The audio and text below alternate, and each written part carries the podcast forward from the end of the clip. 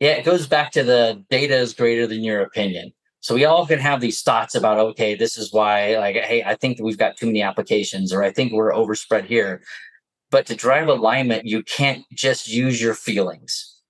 If you've got your CIO, your CISO coming to you and saying, well, I think we, this is a problem, it's like, great, I'm glad that you think that. Prove it to me.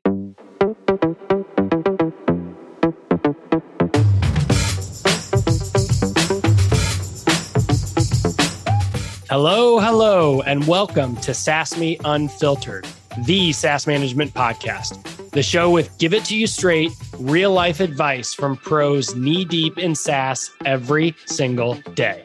SaaS management superheroes just like you. We are back for another episode of SaaSme Unfiltered. Very excited to have everyone joining us today. I'm Corey Wheeler, co founder and chief customer officer at Zylo. Hi, everyone. And I'm Meredith Albertson, Chief Marketing Officer at Zylo. We have a wonderful guest joining us here today.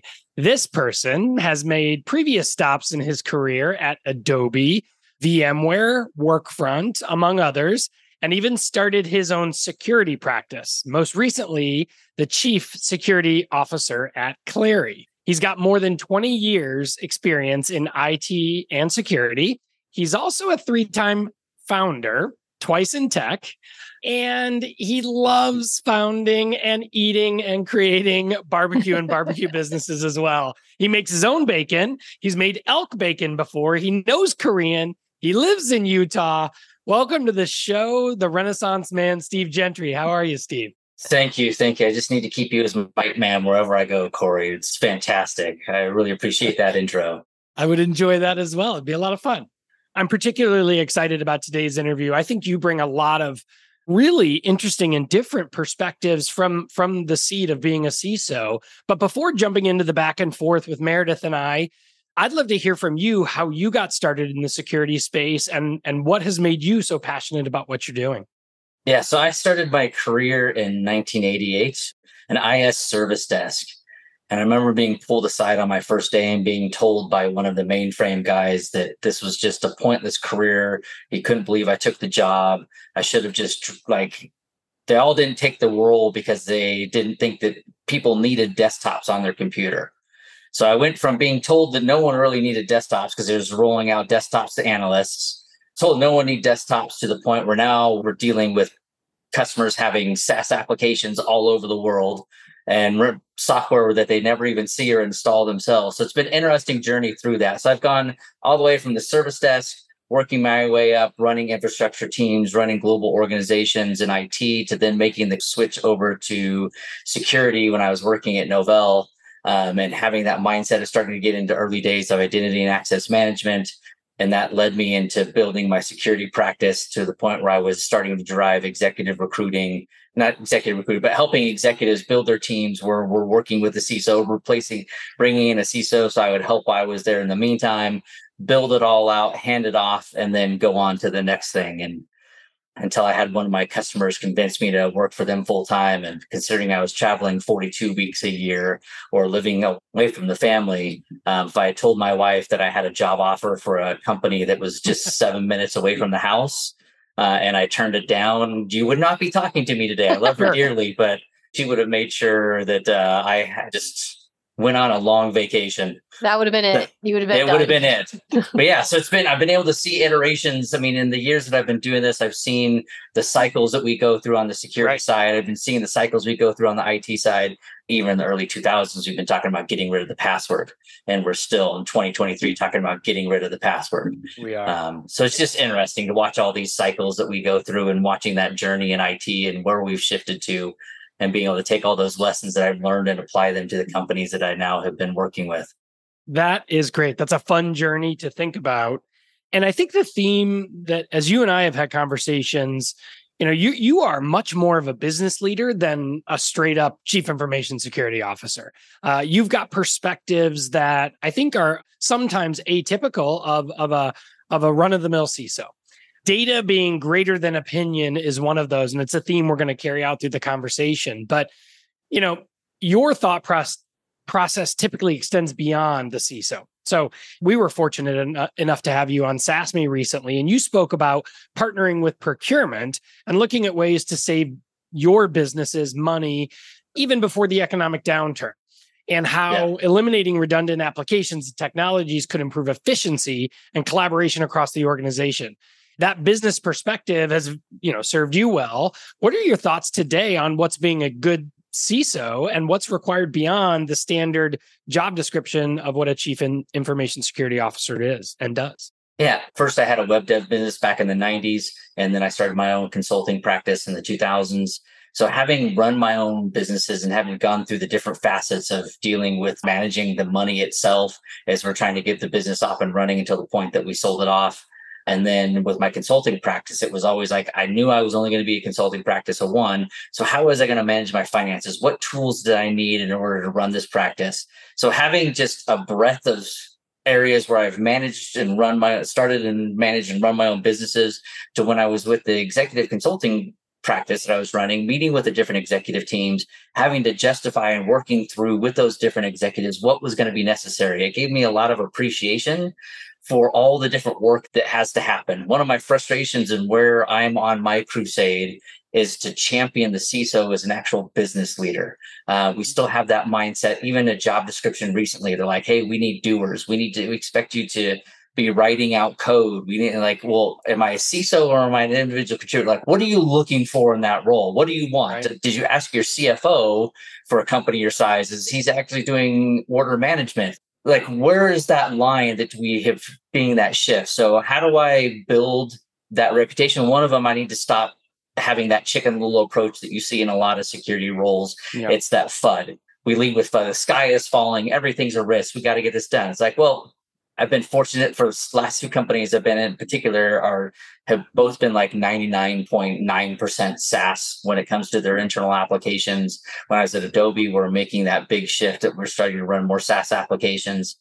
And having that mm-hmm. mindset where it's like, okay, this is great, but we've got all these tools. Why am I logging into five different tools? Why am I having to go to all these different places to try and get these pieces of information? Where can I consolidate that? And then that mindset that I picked up as a consultant, which was great. I hear what you're trying to say. Let's walk back and find out what your business objective is. That's why my consulting practice was successful in my mind was I always focused on the business outcomes they're trying to drive. And I've taken that mindset into the security. It's not about the technology. It's not about we've got to get these vulnerabilities remediated. It's how do we build a business and a practice that matches what the business objectives are that we're driving along with the business leaders. Uh, Meredith is a CMO. Do you really want to hear about how many vulnerabilities are in the product? Like, it's great. Like, well, what does that mean? What's the context? Should I be worried? Should I be getting to write up that we're about to get breached? Like, do I need to have that? Like, did you just cause me panic? And so it's that how do I not have that same mentality and get this the CISOs and CIOs of the world be seen as business leaders because we're talking about the things that matter to a business and not just about our own individual practice that people really don't understand a lot of the context to.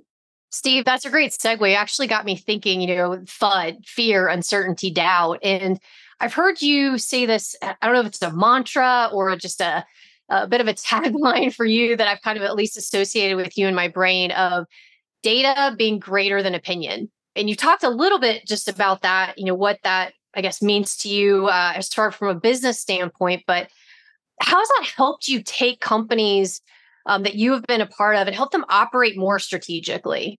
Yeah, and I'm going to give DB, Chief Customer Officer Zylo, full credit for their Chief Operating Officer. Sorry, Corey, I just gave him your title. My bad. good. He would rather have my title. Yeah. But yeah, D actually, when we were for SaaSMe, he used that, and I have totally latched onto it um, because I love that statement. And you can view it as two different ways. Some people hear it and see, yeah, see, I I know what I'm talking about. My the data that I have is greater than your opinion, but I also like to look at it introspectively because as we're looking through our processes, as I'm trying to manage all of the SaaS applications in an organization, as I'm looking at the security, like, okay, if I want to manage risk, because ultimately all risk, whether it's security, whether it's people, whether it's industry, all of it is enterprise risk management. So how am I taking that data and getting rid of my own ignorance. We all have ignorance. Um, it's whether or not we're taking the steps to remove that ignorance. And so that's where I love the statement that he made is data is greater than your opinion because we can take that information, tools like Zylo. This is why I have been a two-time customer of Zylo and why I love jumping on conversations with you guys is that is how this product functions. And I know this is not necessarily trying to be the product segue, but you know I'm going to champion it because that's why I'm on this call because uh, I love you guys' product but it's also the mindset that the product is driving, which is what resonates with me. It's that mindset of I can go and build data. I can tell you, okay, we have 11 different project and program management tools in, in our environment. CRO, head of sales, you're trying to buy more tools, but do you know that your RevOps team is managing seven different project management tools that your own sales organization is using at different times? CMO, this is one I just had like hey, I know you're responsible not only for marketing, but you also have the biz dev team underneath you. Well, you got 33 tools just in biz dev, and then you got another 20 tools on top of that for your marketing organization. And that's four people total that you have in an ops organization. I know people still like to talk about shadow IT, and I kind of want to break that up a little bit and want to not get into that because shadow IT is typically bad IT organizations not supporting their business. So how do they support the organization? It's fine having a distributed IT model and have an operations team managing their own applications. But how is IT, who are supposed to be the technology experts, how do we drive that or use that expertise that we have and help drive the efficiency in the business? How do I say, hey, Meredith, by the way, okay, so here's 53 applications that you have for four people in your ops organization. You want to know how your team why your team's overwhelmed? Do you want to hear what like they may not be able to articulate it because they may not realize how many apps that they have but how are they managing their day? How can i give you time back so you have people time. So you have administrative time that's taken off your plate because we can hey we can pull these into okta or ping or duo whatever your third party identity management tool is that you're using. How can we help automate that onboarding process? So by taking a look at the whole and being able to provide that context of here's all the applications that you have. Here's the money that you're spending on it. So when you need more funds hey by the way i can help reduce. We can get rid of about yeah. five of these applications off the top and then let me give you administrative hours back by let me have my IT organization help you automate that process of onboarding, offboarding, administration. So you we can take work back. And so the the ops team that's sitting under you is focusing on the things that matter to them, and they're not trying to manage general IT work. So it's being able to clearly define what a shared responsibility model looks like. Kind of like when you log or when you're signing up for AWS or Azure or GCP, there's a shared responsibility. Here's everything that they're going to do for you. So when you hear about breaches in AWS, it's not because AWS was compromised. It's because the people forgot about their own shared responsibility and didn't secure the applications on top. The same goes internal as we go to these distributed RevOps models yeah. or distributed ops models inside organizations. It's not because IT is not doing its job in the sense of managing those applications. IT and security are not doing a good job job helping people understand what their responsibility is within this educating them and not in a way that bores the living crap out of them, but helping them reduce that footprint that they've got, understand what that means, and then providing ways to them for automate or self-service that work yeah. to take workload off from their plate and being more efficient as an organization, knowing what their financial footprint looks like. Like you, you need dollars back. Well, great. Here's how we're going to help get you dollars back all of this is spot on. I think the next kind of follow up question I have to that would be pretty valuable for those folks on the call Talk about how you've architected your data. What are your data sources, your go-to data sources?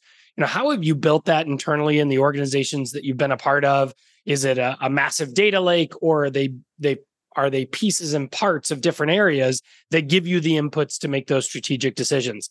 Talk about what that looks like. You know, as you step into a role, what are those things that you're looking to put in place? Yeah, I'm gonna I'm gonna be a little bit of a security nerd for just a moment as we're Let's going through it. this. I love it because there's going to an organization there's three areas of metrics that i want to be able to figure out one of the first set of metrics is how much of our code is done in a secure environment phil venables actually did a great article on this that i've adopted it's great thing about having a lot of smart people out there in the world is i don't have to reinvent the wheel um, i never want to be the smartest person in the room because it means i've stopped learning um, and i need to move rooms and it usually also means it's just a bunch of toddlers so having the people put out there, so taking this model and adopting it to what makes sense and how it works in my brain. So it's that how much of our code is done in an environment that we can recreate that's done in a way that we have some sense of security around it. The second one is how much of our product can we stand up? Can we cold start? So as a SaaS, four SaaS companies in a row now, how much of our company can we turn around and if everything goes to crap, can we cold start and rebuild all this environment? How long is it going to take? That breaks down into a lot of different things like, okay, so where's all of our data sit? What are the tools that we're using? Where's all this coming from? And the last piece is the data governance piece. In that data governance piece is what is our data that we have? Where's our data? How is it being protected? Because who has access to it? And those, of course, all these things break down into multiple metrics underneath them. But taking that mindset and being able to answer those questions when I come into an organization will then allow me to start building out that map of, oh, you say you're using Sumo Logic. Well, this folks are also using Datadog. They're also using X and Y and Z. And so like, oh, great. So we're we've got eight different logging and monitoring tools. Like, where's our source of truth on Well, well, this is what we use, and this is what we use. Great. So we don't have a great picture about it. That's some risk right there. How do I help us get a better picture about what's going on? And so as we build that out, as I'm looking at all the different data sources that we have, then I start having that thing. And this is what led me into uh, Workfront, led me into yeah. purchasing Zylo in the first places. I started seeing all these different applications that we were using. And I'm like, well, this does this and this is, I'm like, okay, finance. What's our source of truth on applications that are coming into procurement? They gave me a list. Accounting. What are you aware of? They gave me a list. I put those lists together. IT. What do you have? And I'm looking at three different sources just for our applications, and none of them match up like nobody knows exactly what like what that source of truth is. And so as we're going through that process so for me the security risk of not being even knowing where we may have critical data and the applications and assets i'm trying to protect and i'm being held responsible to protect gives me a lot of angst. So if i'm to do my job well i need to understand our architecture. I need to understand what our footprint is. So how am i driving that?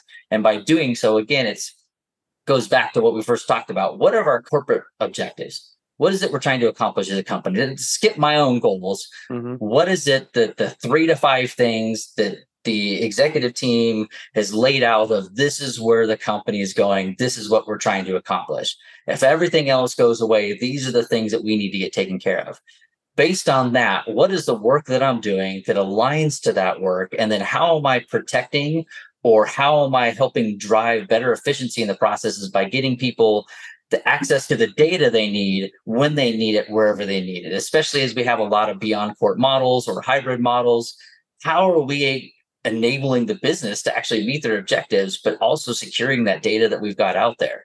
So for me as a security professional, as an IT professional, and I do separate IT and security out from 2 mm-hmm. as two different skill sets that's part of my job but doing so it has to be done in a way that lines up with what the business is trying to accomplish. How are we driving all of this to the same goal line? So security doesn't have this goal off over here like i'm going to lock everything down and you hear that like oh we're going to remove all this access we're going to lock and like yeah but i need this to do my job. Your job isn't to take away the data that i need. Your job is to secure the data so i can keep using it so the company can keep moving forward Steve, I love hearing your perspective and your strategy and how you're thinking about data. And you you started to touch on alignment.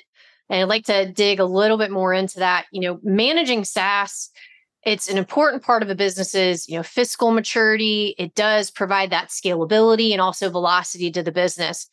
You and your teams historically have made this look really, really easy.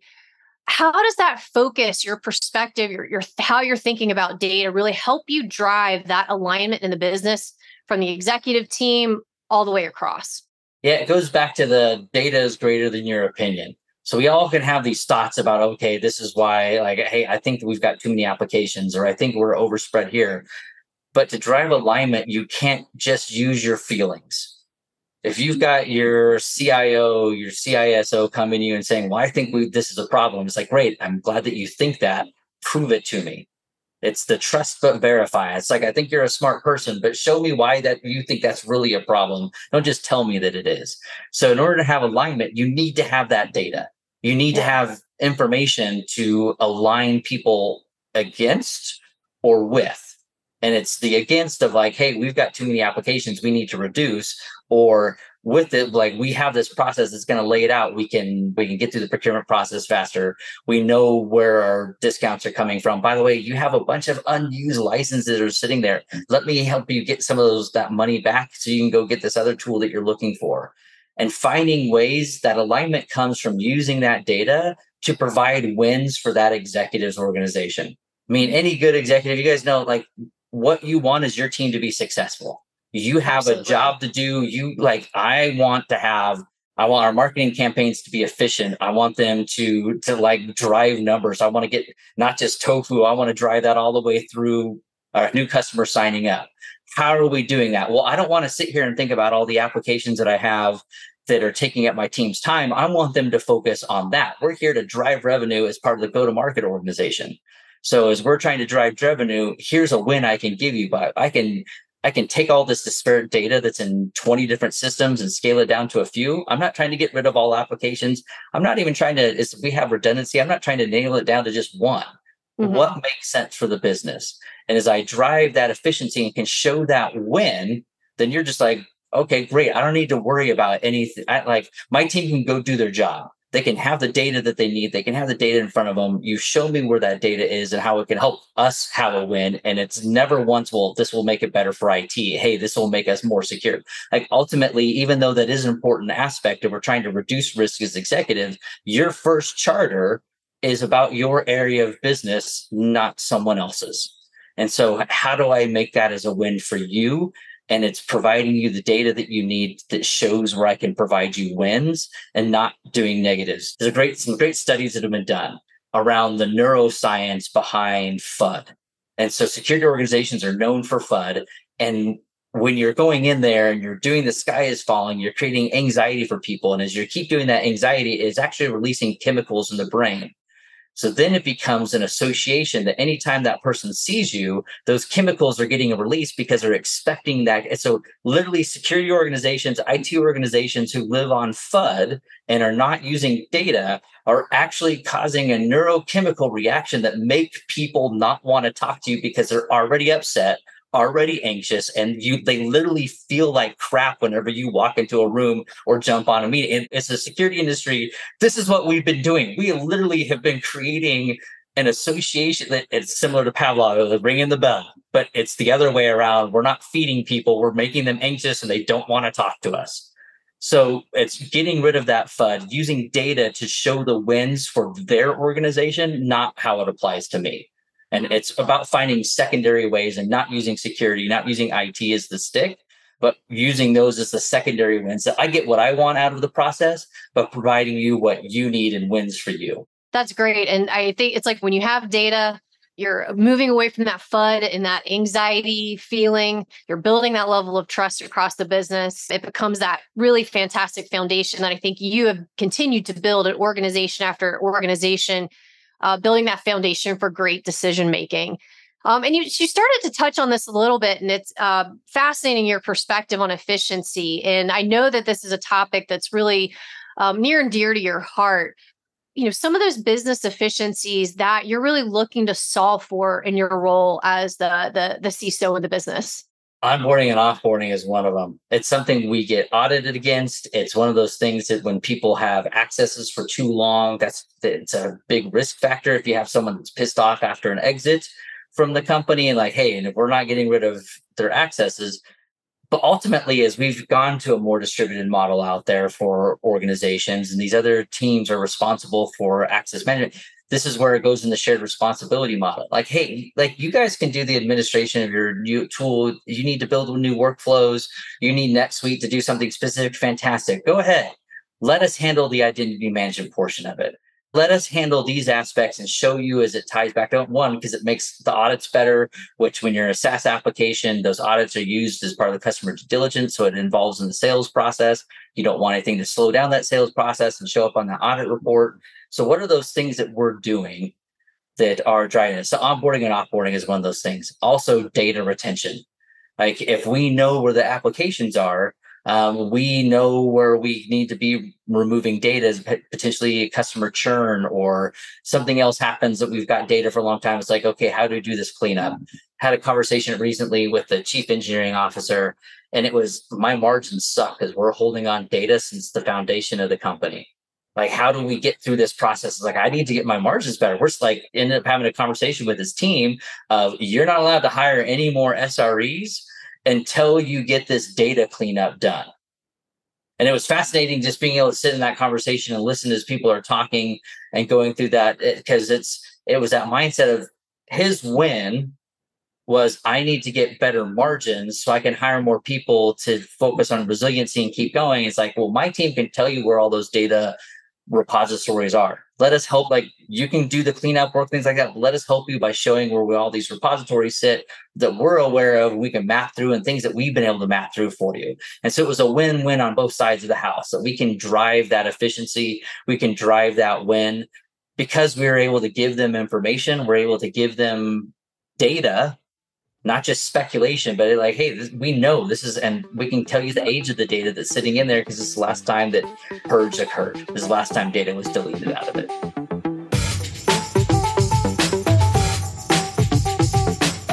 If you're not unlocking the full value of your SaaS, what are you doing? There is no denying it. SaaS is mission critical to your company's growth and success. And as the number two operating expense for most organizations, it's your biggest opportunity to save money and drive efficiency. The time is now to do something about it. Join me and your fellow IT, SAM, finance, and procurement leaders at SaaSMe. SaaSMe is the industry's only dedicated SaaS management event where you can sharpen your skills hear from your peers, and learn how to unlock value and responsible business growth through smarter SaaS management. Register today at saasme.com. That's S A A S M E.com.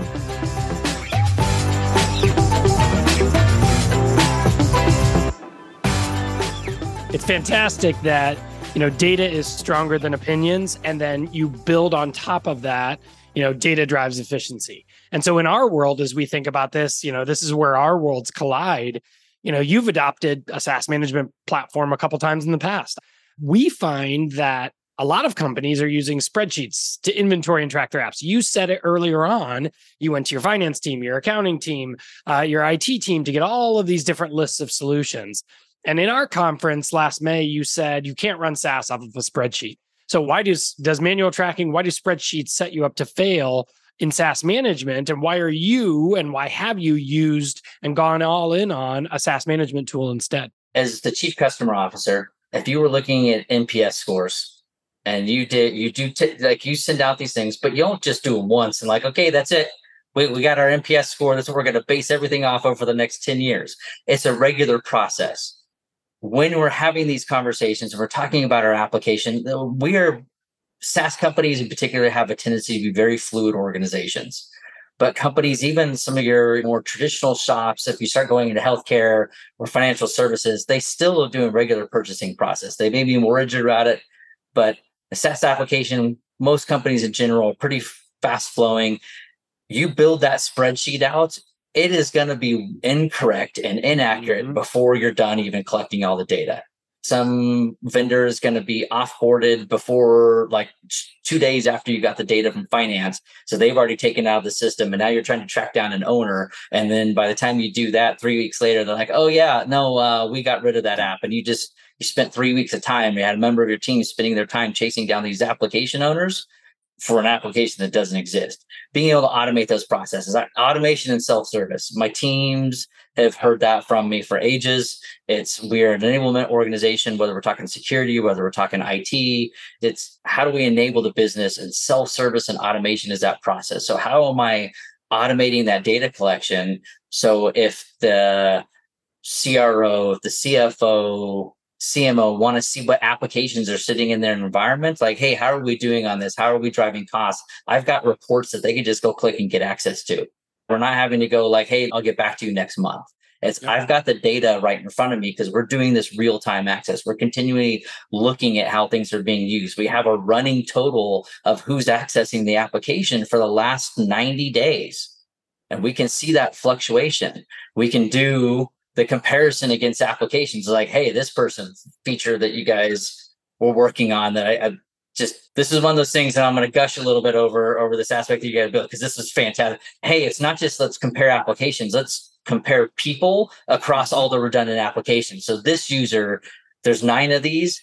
We've got this many users who are in all nine of those applications or yeah. they're in six of these nine and so you've got all like you can show that data of like you have someone who's literally logging in to six different project management tools to manage as they work across the business like this cannot be good for them and efficient yep. for them being able to take all of that data, being able to drive it in and, and, put it in in a way that it's real time instead of a point in time data. Because lagging data indicators they're useful to a point, but ultimately to drive a business, you need real-time information, not lagging indicators. That's why you start off with your with your metrics and the decks that you're doing as you're working with the board. Lagging is what starts off with, but then you keep driving more and more into real-time data. Your board wants to know not what you did six months ago, even though it's a quarterly board meeting. They want to know, okay, how this quarter went well, why? It's like, hey, this is the data we've got as of right now. Here's how we're driving. Here's how we're our discount metrics bottle up. We got to work on our pricing and packaging because we keep having to do heavy discounting. So we can have that all of these things across any portions of business that's data that you're using to be more efficient as a company and you can use lagging but the data that gives you the best information is, is your real-time data. And so that's what i want out of the tools that i'm working with in security. That's what i want out of my SaaS management tools is that real-time data that i can get that says here's where we are as of right now not where i was three months ago. Perfectly said. So the concept of data and efficiency and you know driving an overall strategy internally is critical. So let's move a little bit into third party risk management. So I'd love to know what's on your mind around why is it so strategic? You know, people think of third party mm-hmm. risk management as a pretty linear process, but why is it so strategic to most businesses? What are the unknown challenges also that make it difficult? One, how most companies are running third party risk management is security theater plain and simple. it's all about have I reviewed that they have a SOC 2? Have I checked that they have financial, like their financials are solid, that they're going to be a vendor that's going to be around? That is not third party risk. That is you have taken a point in time data that have, there's no clear context behind it. So when I look at security third party risk management, all right, it's how is this vendor playing into my overall risk as a company? Do they have confidential data? Is it customer data? Is it internal data? And if it is internal, external data, how am I protecting that information? Even if it's a SaaS product, what am I doing? Is it behind multi factor authentication? Am I using any type of security keys to protect this? Do I have it whitelisted so it can only access through uh, like a ZTNA tool, a, a zero trust network access mm-hmm. tool, or a VPN? Like what is how am i protecting it because ultimately when people think of third party risk management they're thinking about the security questionnaires these like i have had security questionnaires that were up to 800 questions Oh. Literally 891 is my largest questionnaire that was sent wow. to me. And I sent it back and said, There's not a chance in hell I'm filling this out. because the only way to truly know what the security organization is is to have one of your security people hired into that organization and feeding you data back, which might be construed as uh, is corporate espionage or something like it. It would be if it's not illegal, it would still be unethical. But that's like we really have no way. So why are we spending all of our time and effort?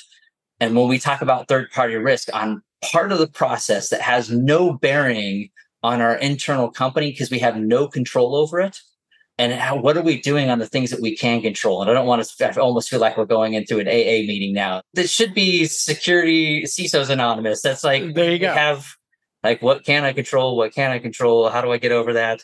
And so this is where third party risk management needs to go back to that data, eh, data governance. What are those things that we care about and what are we doing about it? What's our responsibility versus what the SaaS company is going to do? Because I can't do anything to change Zylo security program, but I'm still going to use you as a vendor and I'm going to put my gates and controls around it to make sure that I'm keeping myself as protected as I can. Because we've got plenty of indicators. Uh, SolarWinds, Microsoft, LinkedIn just had another uh, there's announcement been coming out the last couple of days about issues over at LinkedIn with compromise of accounts. I, I can't control any of that, but I can do things where I'm protecting myself or I'm protecting my organization. And that's what I'm going to focus on. I mean, staying on top of this is obviously very important, but how do you stay on top of it? I mean, all the apps, all the data, all the regulations that you and the business need to abide by in order to make sure that the organization is secure, you're lowering that risk. You know, there are things within your control, not within your control, but how are you and your team staying on top of this? What's your approach there? Then Jen is how I stand. Uh, no, no, that's how I deal with the stress of having to stay on top of it. My bad. Part of it is having a really good network of vendors and associations that you can go to. I've got a couple of Slack channels that I pay attention to really closely because I know I'm going to get some data out of there. There's a great group of CISOs that are very active in the community. So having that networking aspect where you've got contacts out there in the industry so you can get information so it's not a lagging indicator. Two, it's it's again, it's knowing where your control is. What are the boundaries or the scope of responsibility and focusing on that? We get too wrapped up. Again, it goes back to that chicken little mentality. Where that comes from is that they they start seeing all the different problems that are out there. And in total, yes, they can seem significant, but if you break them down to the individual pieces, like, oh, we can address this. This is a couple of sprints, or this is a goal that we can get taken care of this quarter, maybe in a month, month and a half. So focusing on breaking things down into logical chunks for one. Uh, it goes down into project management principles. I know we're all over the place and different areas of the business, but that that's part of being a leader is you have to look at all these different aspects. So take bringing in project management principles. What are our milestones? What are the things we're trying to do in manageable chunks? And again, it's knowing where all these pieces are and being diligent and continuing to pay attention to the shifts in the business, shifts in the priority, when you're meeting with your stakeholders, it's meeting with them about the things that are important to them. I always hated jumping into a meeting with a, a member of the ELT and having them go, All right, what do you want to talk about? Well, I want to understand what your business is. It was like, well, I want to like what security things should I be worried about? Well, I need to understand your business so we can know where that is. Like let, let's talk about I want to understand what your processes are. What are the things that keep you up at night? And especially talking to engineering, talking to product. If I can help you solve those things that are keeping you up at night, and having my team like, okay, we'll go ahead and take care of this stuff for you. Then I'll help mm-hmm. drive and we can help get some of our wishes into the product pipeline. So it's staying on top of it. It's just, it's constant diligence, um, knowing that there are going to be misses. Like security is not perfect.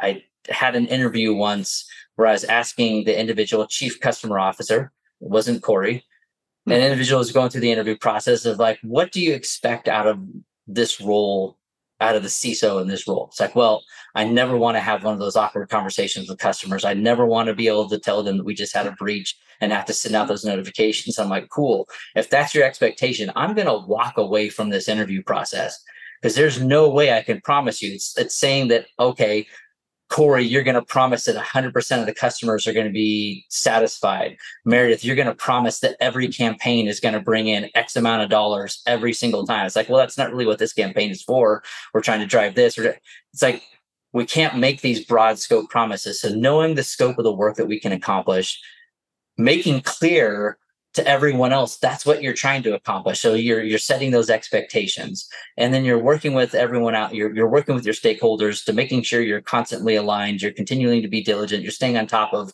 where the business is going and you just have to keep tweaking tweaking those the goals or the things that you're going on. Hopefully you're not making huge course corrections but it's just like when you're sailing you're out there you're gonna you're gonna make sure that you're still on course and you're gonna keep checking occasionally. You're not just gonna set in like yeah i'm fine. This isn't the Ron Popeil of security or, or finance or procurement. Like you're gonna have to constantly check and make sure that you're being diligent in the work that you're doing. Has that diligence i mean you said that several times and really spoke to me is is a SaaS management platform does it help you in that that journey that that focus on diligence that you mentioned a few times? Well, the Zylo dashboard when I log in, the insights. I was like, hey, by the way, you have this many new applications coming that have joined in the last in the last month, the last 30 days, this many new applications. And as you're going through and like just focusing on Zylo itself, like looking at the insights that I can get out of it and knowing that okay i've got a, these applications here are telling me that i've got a bunch of unused licenses in this group part of that diligence is you use if you're bringing in a tool we all love the new shiny and it's you're going to end up having a bunch of shelfware So if you're going to do that automation, if you're going to take the time to set up something like Zylo, are you using the data out of it? Because we get caught up in finding the next. We're like we're like crows. Yeah. What's the next new shiny that I can find and bring back? And it's like no, no. Like how do we stay focused? And I know I'm talking about being diligent of like trying to pay attention all the time, but there's also that you're trying to look out here while still focusing on this as you're doing these different things. And so it's how do you stay focused on the data that you've got and using the tools that you've got and using the insights that you got out of these tools like Zylo that's giving you this information that says you have this redundancy. What are you doing with it? How are we going and providing that data? How are we driving that efficiency instead of just saying, "Oh, great, I got a report. I can tell you," but like, have you have you done anything with it? Yeah. And I know it takes time. And this is what I want to set expectations with people with any tool that you set up as you're going through an environment. You've got to go through that process. You're going to refine that data. Whether you're talking about setting up a GRC tool, you don't go turn it on and add in all of your compliance things at the first. You go through like, hey, we're going to add our SOC 2, we're going to add our ISO 27001, we're going to add PCI, and you do it in steps. And as you're taking that data, it's the same thing. It's like, okay, we've implemented a SaaS management tool here's the first milestone that I want. And so it's not just about the implementation. It's like once you have that data, what are you then turning and using that data and setting milestones internally for you to continue to drive adoption, drive usage, drive efficiency, uh, and get people the information they need to be more efficient in their own areas of business. So you, it's yep. stop focusing on the next new shiny start thinking about the tools that you have how are you using them to the best ability? And if they're not tools that are helping you drive that or not tools that are helping you match your objectives get rid of them. You know steve you've hit the ball pretty far. You've gone around first second and third. You are coming home and i'm gonna i'm gonna throw you a softball here. Cisos typically report to the cio after everything you've explained today and, and what you've talked through should cisos report directly into the ceo so there's a study that just came out recently that previous year, 8% of CISOs reporting to the CEO. Um, with the latest study, 5% of CISOs report to the CEO.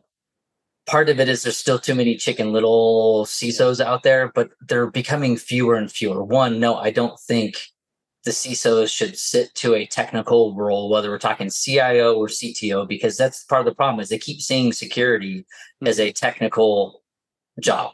And it's not. They're very technical team members in our organization. Product security, information security, m- portions of our compliance organization. Like there are people who have to be very technical to do their job. It is not a technical job. I would like to see more CISOs sitting at the CEO. One, we need to do better at focusing on the business instead of security and privacy. We got to get rid of the blinders on our own part and start being business leaders. But I'm going to use an example of if you ask the CTO or chief product officer, the CRO was like, if you would let them make decisions for your area of the business, if you see them as a business leader, and I've been asking this question I was at Black Hat last week and I was asking different folks, and they're just like, oh God, no no, like I don't want the like they're really good at selling. We give other executives a pass on that they're not necessarily broad scope. They're just really good in their area, but they're being mentored and like, hey, we need to think we need more mentorship of CISOs when we're taking these people who've typically come up through technical roles. They haven't really been mentored in the soft skills aspect, which like ultimately reading a business about, is about having an expertise in an area that you can drive through, but also having the skills, the soft skills to be able to communicate that out and why it's important to the business. We need to start mentoring these CISOs. So yes, I'm going to 100% advocate that CISOs, if they're if you want to treat them as a C level, then treat them as a C level, have them report to the CEO. But you got to make sure that you're mentoring them and give them a little bit of leeway, but be clear of what expectations are. Of like if you're coming in and you start pulling your chicken little shit, like you're you're going back to the kids' table that's right. Like, it's just like we can't have like everything is not a risk. And so it's just it's being able to be clear with expectations, but give them an, a lot of us have been through and we work with every area of the business.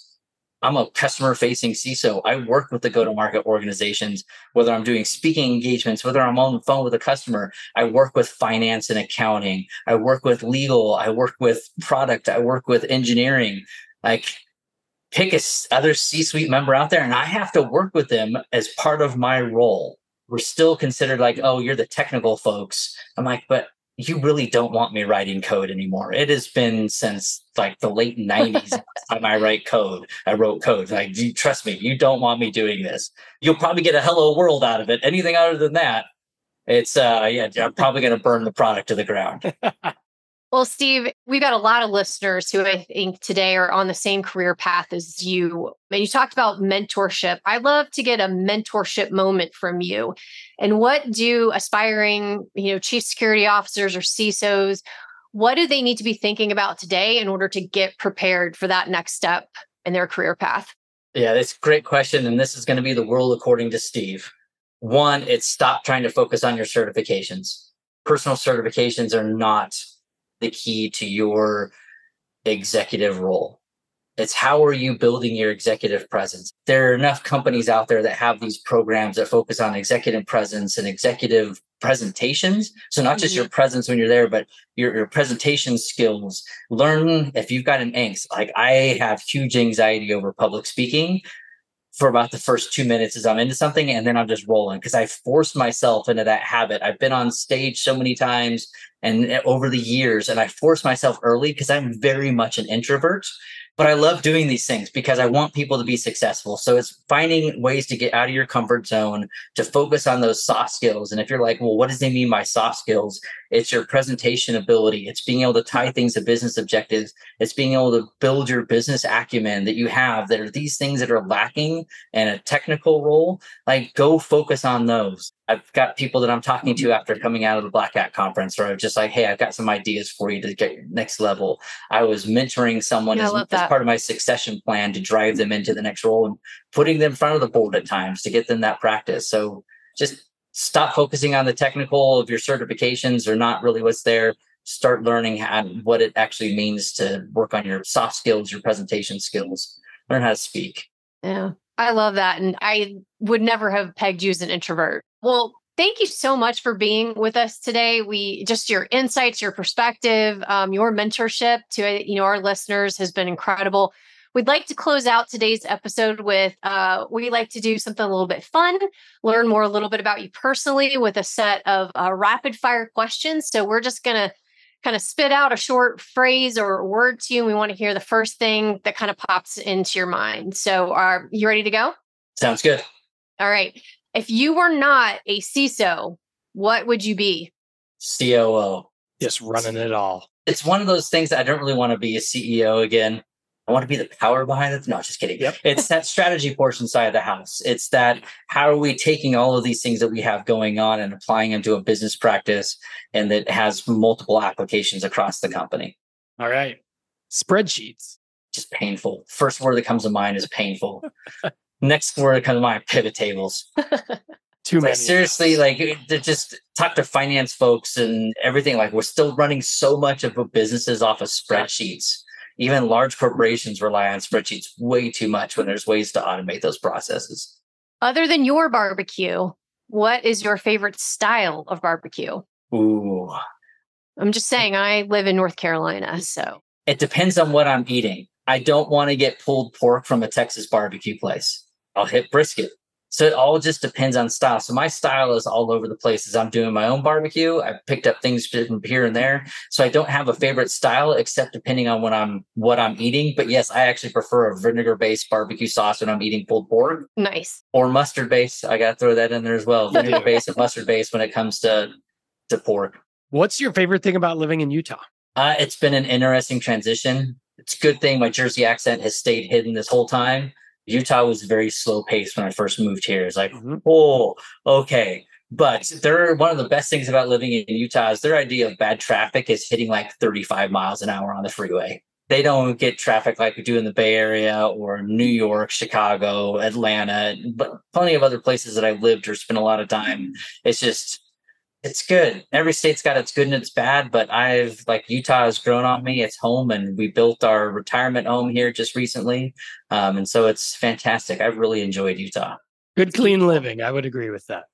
Well, Steve, listen, going through, you know, the themes that you've addressed, data being greater than opinions, gaining efficiency off of that data, really talking to us about third party risk and the perspective of a CISO that is more of a business leader rather than fear, uncertainty, and doubt driver and chicken little. You know, I, I think your perspectives are really refreshing, are really comprehensive, and I think lend themselves very well to the success that we've had. We are so fortunate that you've joined us today. So thank you so much. And we look forward to chatting again with you soon. It's been an absolute pleasure. Appreciate the opportunity you guys provided. Did you enjoy the episode? Pass it along to your friends. Subscribe to get notifications for the latest episode. Share your favorite takeaways and join the conversation on social media using hashtag SaaSMeUnfiltered.